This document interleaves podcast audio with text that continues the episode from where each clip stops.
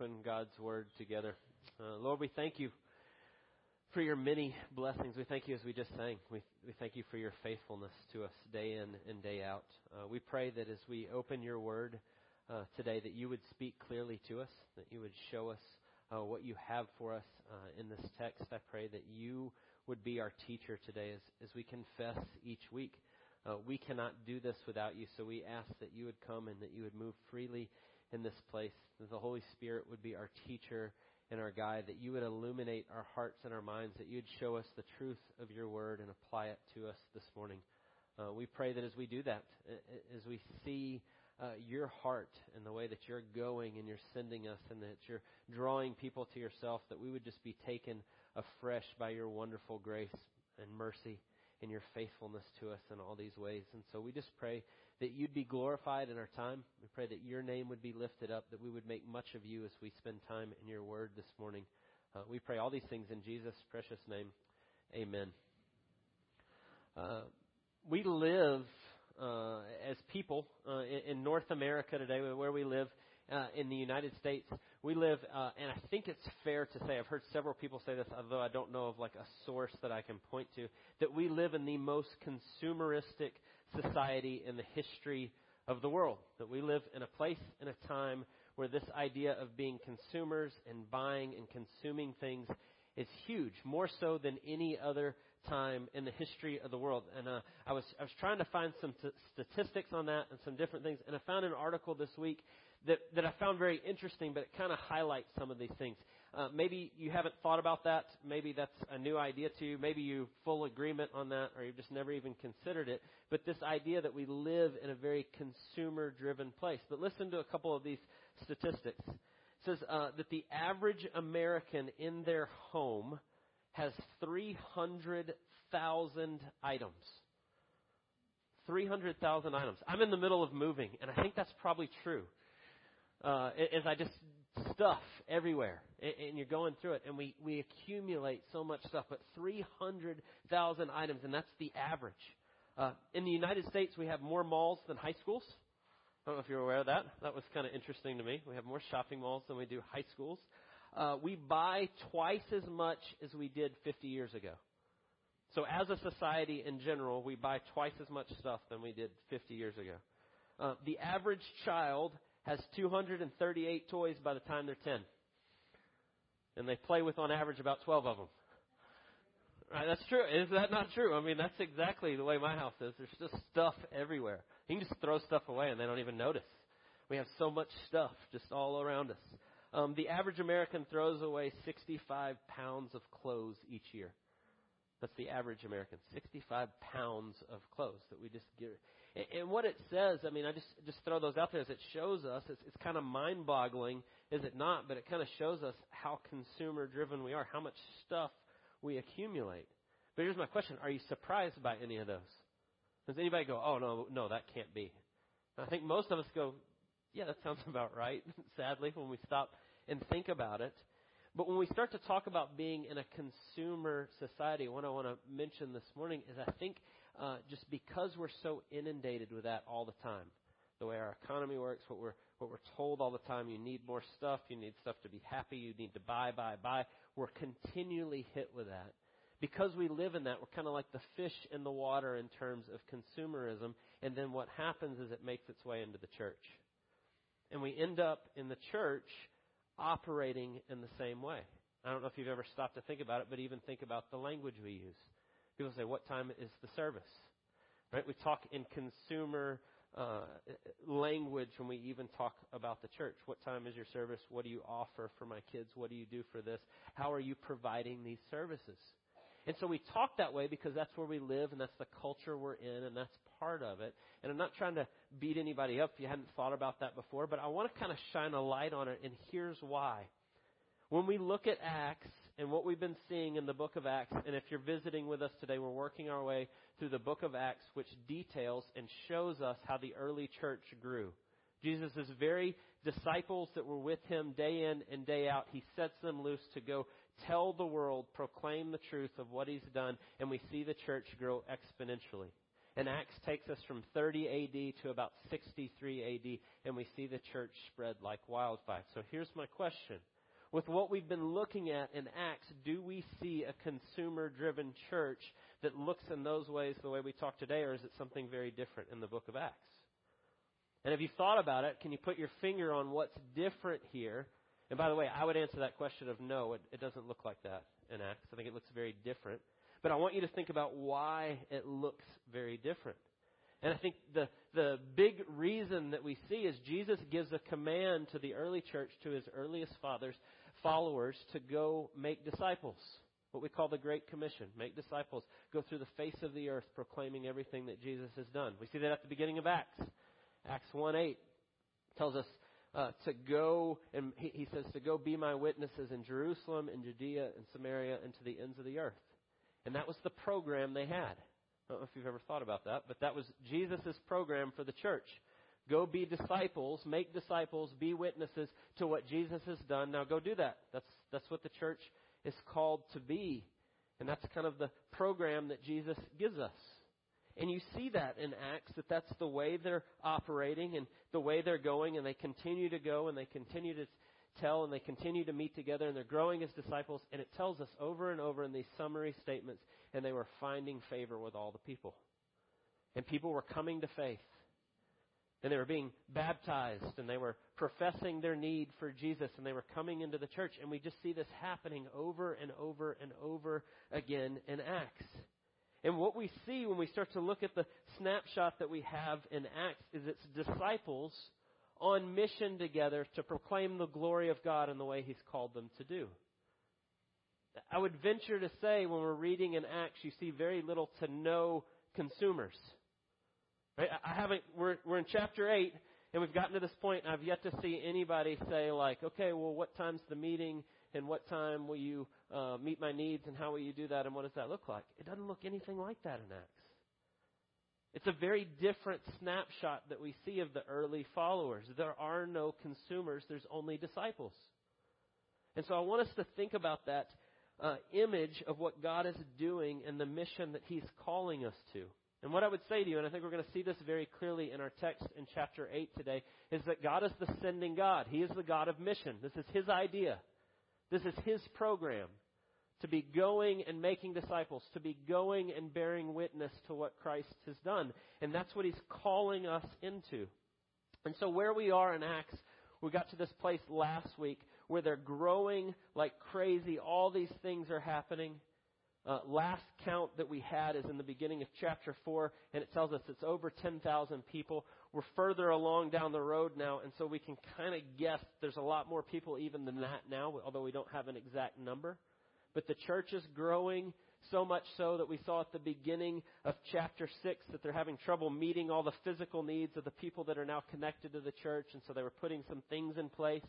And then we saw Stephen, a man full of grace and wisdom, walking in the Spirit, and he gets people start to attack his witness. They make up lies about him, and they end up killing him. He's persecuted for his faith, and he becomes the first martyr at the end of chapter 7, and that's where we sit. And so that's where we're going to pick up today, and this is what I want us to consider when we look at this passage that we're going to look at in chapter 8. The first thing I want you to see is that God is committed to mission, and we are called to be part. God is committed to this idea of sending and showing and calling people into what he's doing. God is committed to mission, and we are called to be part. The second thing I want us to consider is that we often miss what God is doing, and I want us to consider why. We often miss what God's doing, and so I want us to consider why. And then the last thing we're going to consider is how do we follow God into this and continue to follow the things that he's called us to. How do we reclaim looking like the church that we see in Acts today? And so let's consider that together. And the first thing I want us to see is that God is committed to mission. And so what we have here is we're going to jump in at chapter 8, is we're probably a year to a year and a half into the church. Right? From Acts 1, as Jesus says, go be my witnesses, to Jerusalem, Judea, Samaria, the ends of the earth, and then he ascends to now, it's probably about a year and a half. But what we have up through chapter 7 is the church primarily, almost exclusively exists in Jerusalem. God's certainly moving, they're boldly proclaiming, they're going out, they're telling people, but they're doing it right in this place. And so this persecution begins to break out, it tells us in verse 1. And there arose on that day a great persecution against the church in Jerusalem, and they were scattered throughout the regions of Judea and Samaria except the apostles. Devout men buried Stephen and made great lamentation over him, but Saul was ravaging the church and entering house after house. He dragged off men and women and committed them to prison. Now those who were scattered went about preaching the word. Philip went down to the city of Samaria and proclaimed to them the Christ. And so I want you to notice what happens when this persecution arises in Jerusalem. When people are being persecuted for sharing their faith. We see first with Stephen being killed, but then Saul comes along and he's throwing people in prison. He's dragging them out of their houses. And so what happens, as it tells us, is the people are scattered throughout the regions. And I want you to notice where they're scattered in verse 1 there at the end. It says they were scattered throughout the regions of Judea and Samaria. And so persecution comes, and these people have been proclaiming the gospel, and the church has been growing, but then this persecution comes, and God uses this persecution to get them out of their comfort zone of Jerusalem, to push them to the places that He's told them to go. Right? A year and a half in, and the command was, be my witnesses in Jerusalem and Judea and Samaria and to the ends of the earth. In a year and a half, they're still in Jerusalem. And so what I want you to see is not that God is behind the persecution. Evil men make choices. We have real choices with real consequences. But even in those real choices with real consequence, God is still sovereign. And He's going to use this persecution to push people out into places that they weren't comfortable going before. And that's exactly what happens. It says they went into Judea and to Samaria. And then it says in verse 4, and now those who were scattered went about preaching the word. And so they continue to go and tell. And I want you to see how ingrained that is into their mission and the way they see the church from the very beginning. Even when persecution comes, and even when they have to flee, and even when they go into other places, the thing that's not negotiable is that they stop spreading the word. They continue to spread the word of Jesus everywhere they go. And so the persecution God uses to further the mission, to push them out, to bring forward the next step in what He called them to be, Jerusalem, Judea, and Samaria. And then it tells us in verse 5, Philip went down to the city of Samaria and proclaimed to them the Christ. And so Philip is beginning to teach in Samaria. And so we mentioned this, if you were with us, the very first week in Acts chapter 1, when he gave that command. And why was it that God actually kind of calls out Samaria? Right? It's like a very specific area, right? Because Jerusalem's the city, Judea's kind of like the area, like Dawson, and then Dawson County or North Georgia. But then he throws in this Samaria. What do you know about Jews and Samaritans? Know anything about their background? They didn't get along. And that's putting it mildly. They hated each other. In fact, in John's gospel, he tells us that they didn't even speak to one another. Right? They had nothing to do with each other. Oftentimes when they would travel from place to place, Jews would go around Samaria, so they didn't even have to deal with the Samaritans. And they have a long history together that led to this. And the Assyrians come in and destroy part of Israel 700 years before Jesus. And when they do, a lot of Jews are scattered throughout the area. And what happens is some go out and they intermarry with the different cultures. And they syncretize the Jewish religion with those in the area. And that's where the Samaritans come from. And out of that comes a dispute on where they should worship. Should it be on Mount Gerizim or should it be in Jerusalem? And they have these feuds going on, and it just grows and festers to the point where they hate each other. So much so that they don't even talk. Right? And so what we have here is now that this guy Philip, who was one of the seven that they kind of put in front of the people and laid hands and prayed on with Stephen. We saw at the beginning of chapter 6. And Philip goes and he begins to preach in Samaria. And I just want to ask the question, with everything you know and the relationships that were there, is it any wonder that they haven't gone to Samaria yet? Right? Like, I'm sure they were like, hey, remember Jesus said Jerusalem, Judea, Samaria, and to the ends of the earth. It's like, we'll get to Samaria later. Right? I think that was part of what was happening. And as this persecution goes and they get scattered, then finally their kind of hand is forced into going into this place. And we see that God is at work compelling them, opening the doors, kind of prying them into these other areas and these other places. Even those people that they considered their absolute enemies, that they wanted to have nothing to do with, that they didn't even talk to, that they went around to avoid them, they're now going and proclaiming the gospel there. And I can't help but think that that's a timely word for us today. We live in a time where sometimes nationalism gets ramped up really high. Nothing wrong with being patriotic that you live in the United States. You've been blessed to live here. We live in a country that affords us great freedoms. There's nothing wrong with being proud of that or liking that or enjoying that. It is a good gift that God has given us.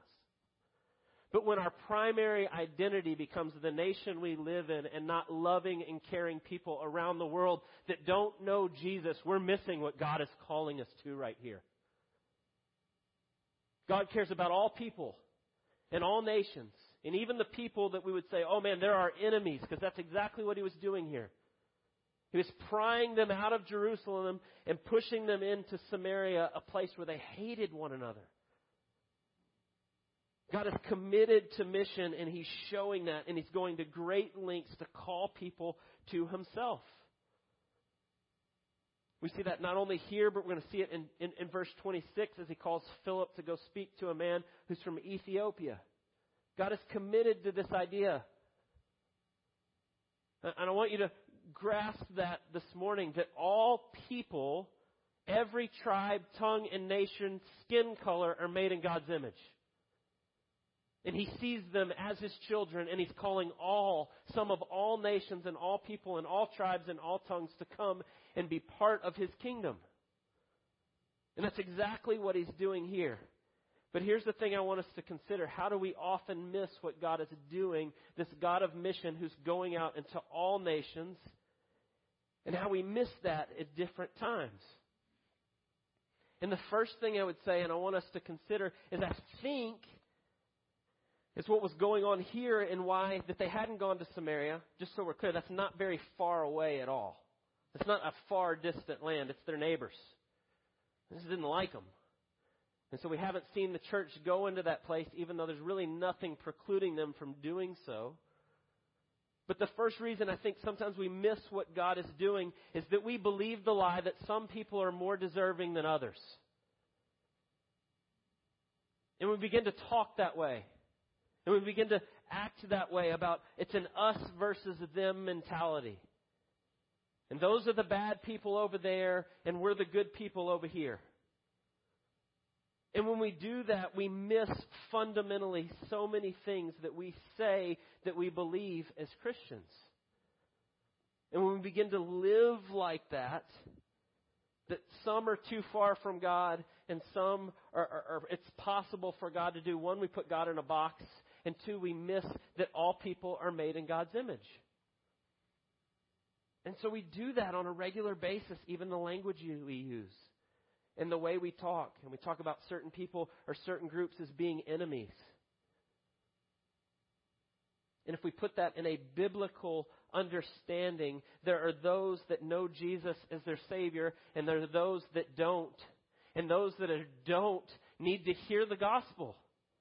That's the only categories there are as the church. And that's exactly what we see them doing, and God pushing them into these different places. And I'd say the reason that we end up with that type of thinking is it's a fundamental misunderstanding of grace. Now, as a Christian, we would say, well, yes, I'm a sinner and I need God's grace and I'm saved by what Christ has done for me. Right? That's fundamental to who we are as Christians. We're saved by faith through the grace of God and what He's done for Jesus. He's done what only He could do for us that we could never do for ourselves. And we admit that and we say that. But sometimes we act as if certain people are even further away from God. Yeah, God saved me, and yeah, I'm a sinner, but He didn't have to work quite as hard as He would for those people over there. Now, I say that kind of jokingly, but that type of thinking creeps in whether we admit it or not. And we think maybe because I'm born in this country versus a different country, I'm closer to God. I'm a little more acceptable in my sin than those people are over there. And when we begin to talk that way, or even an inkling of this makes its way into our theology, we've missed the bedrock belief that we're standing on, which is we are saved by grace and nothing else. And when we say that, we're missing it. And so when we start to talk about, well, why are you a Christian, or why are you saved, or why have you become a Christian? The answer is because that God loves me. They say, well, why does God love me? Because He loves me. But then the back door to that is, and He loves me because I'm not quite as bad as that person over there, which is a lie. That is not true. Or you could go further and you could say, well, why is it that you've recognized your need? Why have you realized that you're a sinner and you need Jesus and you put your faith in Him? Because God was gracious to you. Because He opened your eyes to see that. It is because God loves and He does this and He's working and He opened your eyes to see at the end. And so when you go, well, those people over there are not as deserving, you misunderstand how you were saved. And when we start to talk about those people are further away, or those people are beyond God's reach, or those people will never break through, we are not understanding the power of God. When we say that, or when we think that way, those people are too far gone. He saved you. He saved me. And the only way that happens is by a miracle. His grace enters into your life and opens your eyes to see it. And the same God that did that to you is moving today, and He can save anyone. And if we don't see that, we've missed the very bedrock on which we stand, that we are saved by grace through faith in what Jesus has done, and it's all Him. And so we miss oftentimes when God, where God is moving by that type of thinking. Oh, well, you can't do that there. I see God going, yeah, I can. I'm calling you into this. And I go, I don't know. I don't think it's going to work there. Right? And that's kind of what they were doing here. Year and a half, their neighbors are right there and nobody's gone there yet. And so this persecution breaks out and God begins to push them into Samaria. And so they go, and Philip proclaims the gospel in verse 6, and the crowds with one accord paid attention to what was being said by Philip. And when they heard him and they saw the signs he did, for unclean spirits crying out with a loud voice came out of many who had them, and they were paralyzed, and those who were paralyzed or lame were healed, and there was so much joy in that city. It's almost like they'd just been waiting for somebody to come and tell them. But there was a man named Simon who had previously practiced magic in the city and amazed the people of Samaria, saying that he himself was somebody great. And they all paid attention to him, from the least to the greatest, saying, this man is the power of God that is called great. If Simon is practicing magic and he's awing them with this, is he a man of God that's bringing glory to God? No. In fact, most likely from everything we know from Acts and what's going on here, is probably demonic forces that are continuing to keep these people in the dark. And I want you to understand, these are the people that God is sending the gospel to. And so he goes, and they paid attention to him, because for a long time he amazed them with their magic. But when they believed Philip as he preached good news about the kingdom of God in the name of Jesus Christ, they were baptized. Both men and women, and even Simon himself believed. And after being baptized, he continued with Philip. And seeing signs and great miracles performed, he was amazed. And so we can believe that certain people are beyond God's reach and we're missing what God is doing, but God's emphatically pushing them into this place. And then he's graciously showing them, I can save any and all people. Even the Samaritans. Even the Samaritans that were following a magician. And he begins to open their eyes and bring them to faith. But there's a weird thing that happens here. And we see this in Acts a couple times, and it can bring questions and be kind of perplexing when it does. Look at verse 14. Now, when the apostles at Jerusalem heard that Samaria received the word of God, they sent to them Peter and John, who came down and prayed for them that they might receive the Holy Spirit. For he had not yet fallen on any of them, but they had only been baptized in the name of the Lord Jesus. And so we get some questions about our theology and how the Holy Spirit comes and when and what does that look like in these couple passages and Acts like this. And so just real briefly, and if you have more questions, let's talk more deeply about this at lunch. But what we see clearly in the Bible is that when you put your faith in Jesus and you profess his name, the Holy Spirit comes in fullness in your life.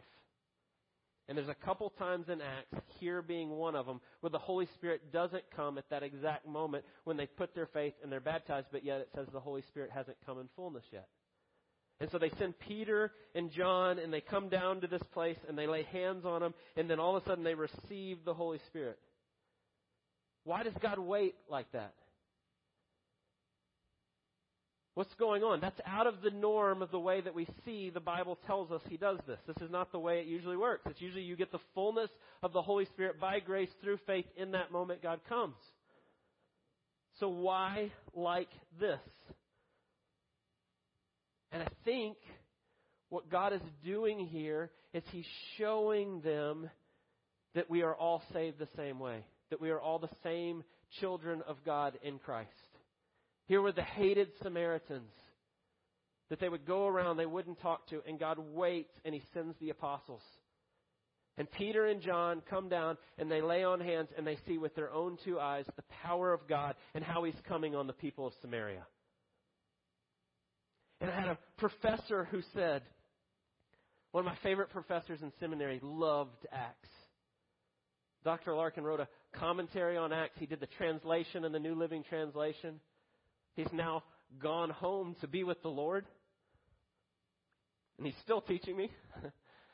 But he said this. He says, if God had not withheld the Spirit until the Jerusalem apostles came, converts on both sides of the cultural barrier might have found Christ without finding each other. And so what Dr. Larkin said is he said, I think God waited so that the apostles would come, so that they could see the fullness of what God was doing there. And they would go back to the church in Jerusalem and go, God's Spirit has fallen on the people of Samaria. All people. The gospel is for all people. In all places, in all times. And that's what he does. And so God shows them. He goes to great lengths to destroy our bad thinking that some people are more deserving than other people. And he shows them the fullness of the Holy Spirit coming. And so we can miss the mission of God when we buy that lie that some people are more deserving than others, or some people are beyond God's reach. But I think there's another thing we can learn here about why we miss it, and it's with what Simon says here. Right? So verse 17, when they laid their hands on them, they received the Holy Spirit. And now when Simon saw that the Spirit was given through the laying of hands, of the apostles' hands, he offered them money, saying, give me this power also, that anyone on whom I lay my hands might receive the Holy Spirit. He says, can I buy that? That seems like a really cool trick. He says, will you sell that to me? But Peter said to him, may your silver perish with you because you thought you could obtain the gift of God with money. You have neither part nor lot in the matter, for your heart is not right with God. Repent, therefore, of the wickedness of yours and pray to the Lord that, if possible, the intent of your heart may be forgiven you. For I see that you are in the gall of bitterness and the bond of iniquity. And Simon answered, pray for me to the Lord that nothing of what you said may come upon me. We can miss the mission of God, one, when we think that somehow God's going to be impressed with what we do. Right? He wanted this gift so that he continued to be an important person in the town that he lived. Give this to me. I'll pay for it. And sometimes we can begin to think about the mission of God and being sent out, and I'm going to share my faith so that I can go look at me and look at what I did. And what we do is we make it all about us instead of about the glory of God and what he's done for us in Jesus. And when we operate that way, that is going to fail you. That might work for a little while to get you motivated and out and sharing, but ultimately that's going to collapse in on itself real quickly. I'd say we miss the mission of God when we think we can come into a church and we can be a consumer and we can come once a week and maybe even I write a check and then God will be pleased with me and I'll see you later. When we think that way, we miss what God is doing. We were never called to be consumers. We were called to be disciples that are being equipped together to go and proclaim the glory of who God is and what he's done. And when we get in these conceptions that we see here, even Simon kind of showing us, we misunderstand the glory of what God's doing. Like we can buy God's grace. It's putting God in this tiny little box. And he's so much greater than that. And when we begin to entertain those thoughts, it destroys the mission that God's calling us to. Peter rebukes him so forcibly. He says to him, repent. There's wickedness of yours. Pray to the Lord that if possible, the intent of your heart may be forgiven. Do you see what he's saying? He says, you've totally missed the grace of God, thinking you can buy this. Right? This is a strong rebuke for him because he totally misunderstands what it means to come to God. It has to be through what Jesus has done and nothing else. If you think you can buy this, you've totally missed it. And sadly, we think the same way a lot of the time. Do you come here on a Sunday morning because you think now God will be more pleased with me? Or we pass an offering and you go, oh, I better put money in there because God might be upset with me. It's a misunderstanding of who God is and how we approach him. We gather together because the God of the universe has revealed himself to us. And he loves us so much that he came to do what we never could do, that we could have this relationship with him. And so we gather together to praise him because he did that. Not because we're trying to earn something from him. You don't go share your faith because, okay, now God will be pleased with me and I'll get some brownie points. No, that can't be it. It has to be because of what Christ has done. And so when we think about how do we enter into what God's doing, that has to be the first thing. You have to be so enraptured with who God is and what he's done for you in Jesus that it is an overflow of the grace of God in your life. It doesn't work any other way. If you go out to share your faith to get brownie points with God, people are going to see right through that. It's not the way it works. It has to be. What happens is Philip comes up and he begins to talk to this Ethiopian man. And I'll be real brief here. But the next thing God does is he takes Philip and he goes, go talk to that guy. Literally. I don't know if you read that through, but he says, I want you to start walking to this place and then go out here and you're going to see a guy and go talk to him. And he runs up beside a chariot. It's almost comical. He runs up and he says, what are you reading? The guy's reading. He's reading Isaiah 53. It talks about the suffering servant who took our sin. And he says, who is this talking about? I'm just blown away by God's love for all people. Ethiopian eunuch who makes this great journey to come to Jerusalem because he's seeking. Most likely, he would have left Jerusalem being turned away from the temple because he was a eunuch. He was unclean. He couldn't come in. But yet God loves all people so much. He says, Philip, go talk to that guy. And he runs up alongside and he asks him what it is and he tells him of Jesus. And what he tells him is what Isaiah 53 says, the suffering servant who bore our sins, who took our iniquity, who did what we could never do for ourselves. And it's only when we see that, our great need for Jesus and what he's done for us and how he meets our deepest needs, that it ever makes sense to go and tell anybody about it. And that's exactly what happens with Philip. That's exactly what happens with Stephen. It's exactly what happens with the apostles. They are so taken with who Christ is and what he's done, they can't stop telling people.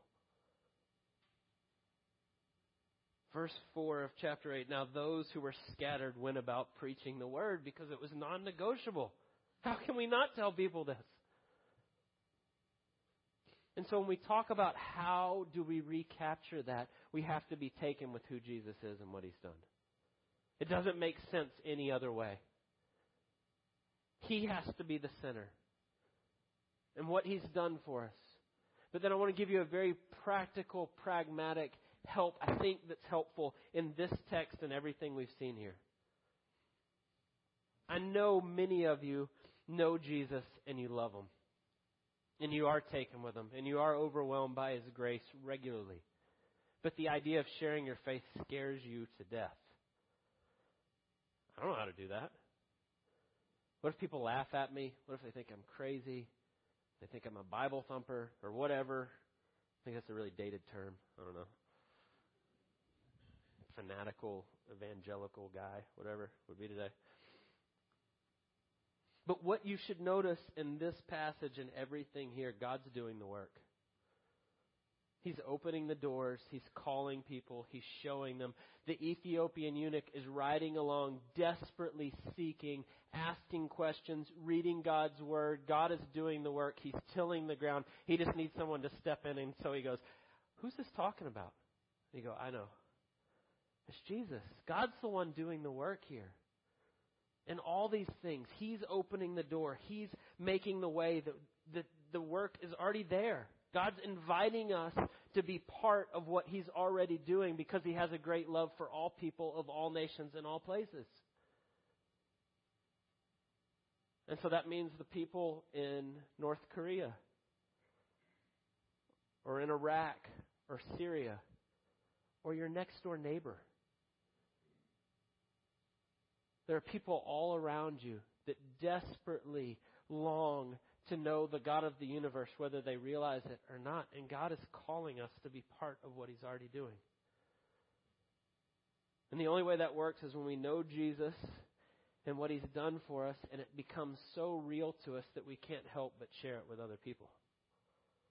And that's exactly what you see here. And God uses that to push it out into all nations and all places and to cross all these new thresholds.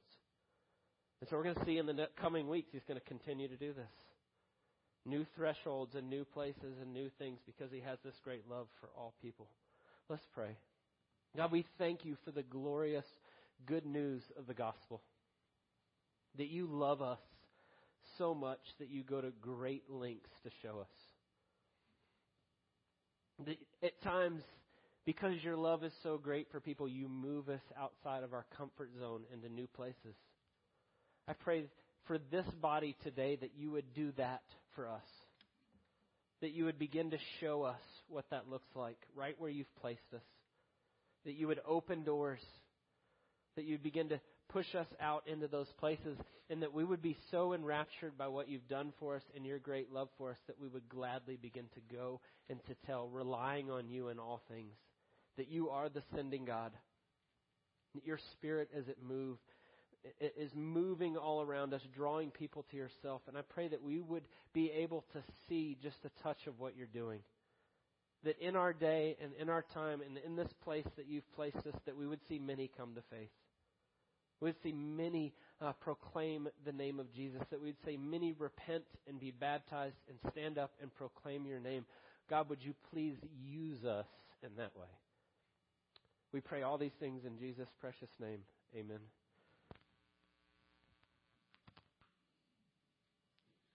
I'm going to continue. continue to worship now through our time of giving.